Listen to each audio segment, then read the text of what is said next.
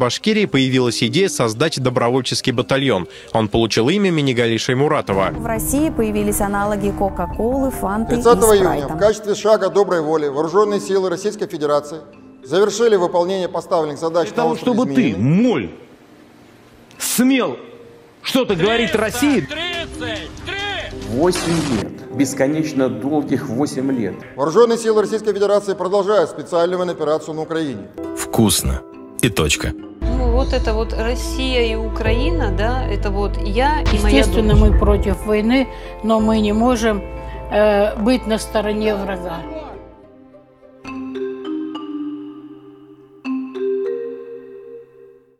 Вы слушаете подкаст «Идель Реалии. Нет войне». Рассказ Юлии Кабуркиной мы записали в июне 2022 года. Юлия Кабуркина, Чебоксары, Республика Чувашия, 35 лет, фотограф. 24 февраля мы с другом пили кофе и обсуждали новости. Тем утром у нас была одна тема – война. Я сначала не поверила, что такое возможно, ведь многие говорили, что этого точно не случится, а тут в новостях с утра взрывы. Хотелось кричать, хотелось что-то сделать, чтобы это оказалось неправдой. У нас в Украине друзья и знакомые, они нам почти родные, и вообще Украина всегда была мне как родная. Я не хочу привыкать к войне. Это самая больная для меня тема.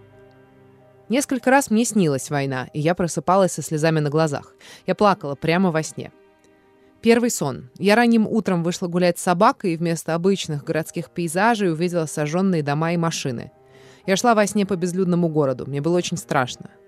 Второй сон. Меня еще одну девушку взяли в плен, а до этого мы убегали в темноте от военных. За нами бежали и преследовали, а потом я проснулась и долго не могла уснуть. Жизнь как во сне. Мне это снилось, а ведь некоторые люди это испытывают на самом деле, в реальной жизни. И это очень страшно. Я решила в одном из супермаркетов города рядом с ценниками разместить бумажных человечков с антивоенными лозунгами. Страха у меня не было. Был кураж от того, что я делаю что-то нужное, иду верным путем. Меня поддержала подруга. Она тоже хотела вырезать подобных бумажных человечков и оставлять в людных местах. Другой знакомый сказал, что это детский сад. Но я уже тогда для себя все решила, и меня было не остановить. Я так загорелась идеей и вырезала столько человечков, что хватило бы на настоящий бумажный митинг. Я клеила их на улице и ощущала такой приятный трепет. Волнение, но не страх.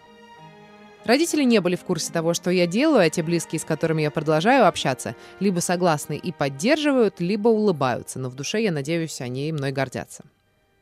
Мои родители как раз-таки поддерживают войну. Они смотрят телевизор и только его. Их сложно в чем-то переубедить, хотя я стараюсь.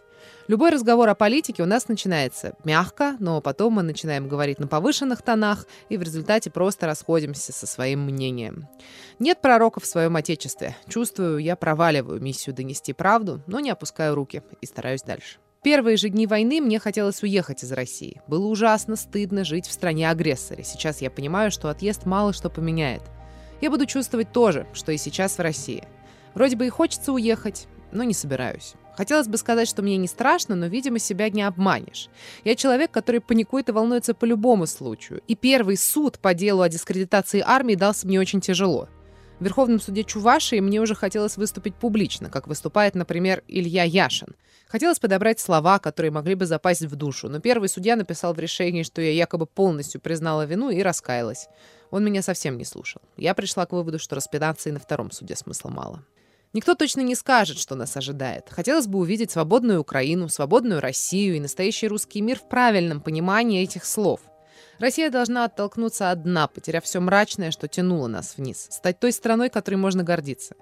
Я хочу, чтобы соблюдались все права, все свободы граждан, чтобы внешняя политика была направлена на сотрудничество, чтобы мы навсегда забыли фразу «хорошо же живем, лишь бы не было войны». Мы должны забыть слово «война». Глядя на сегодняшнюю ситуацию, можно сказать, что в счастливое будущее России верится с трудом.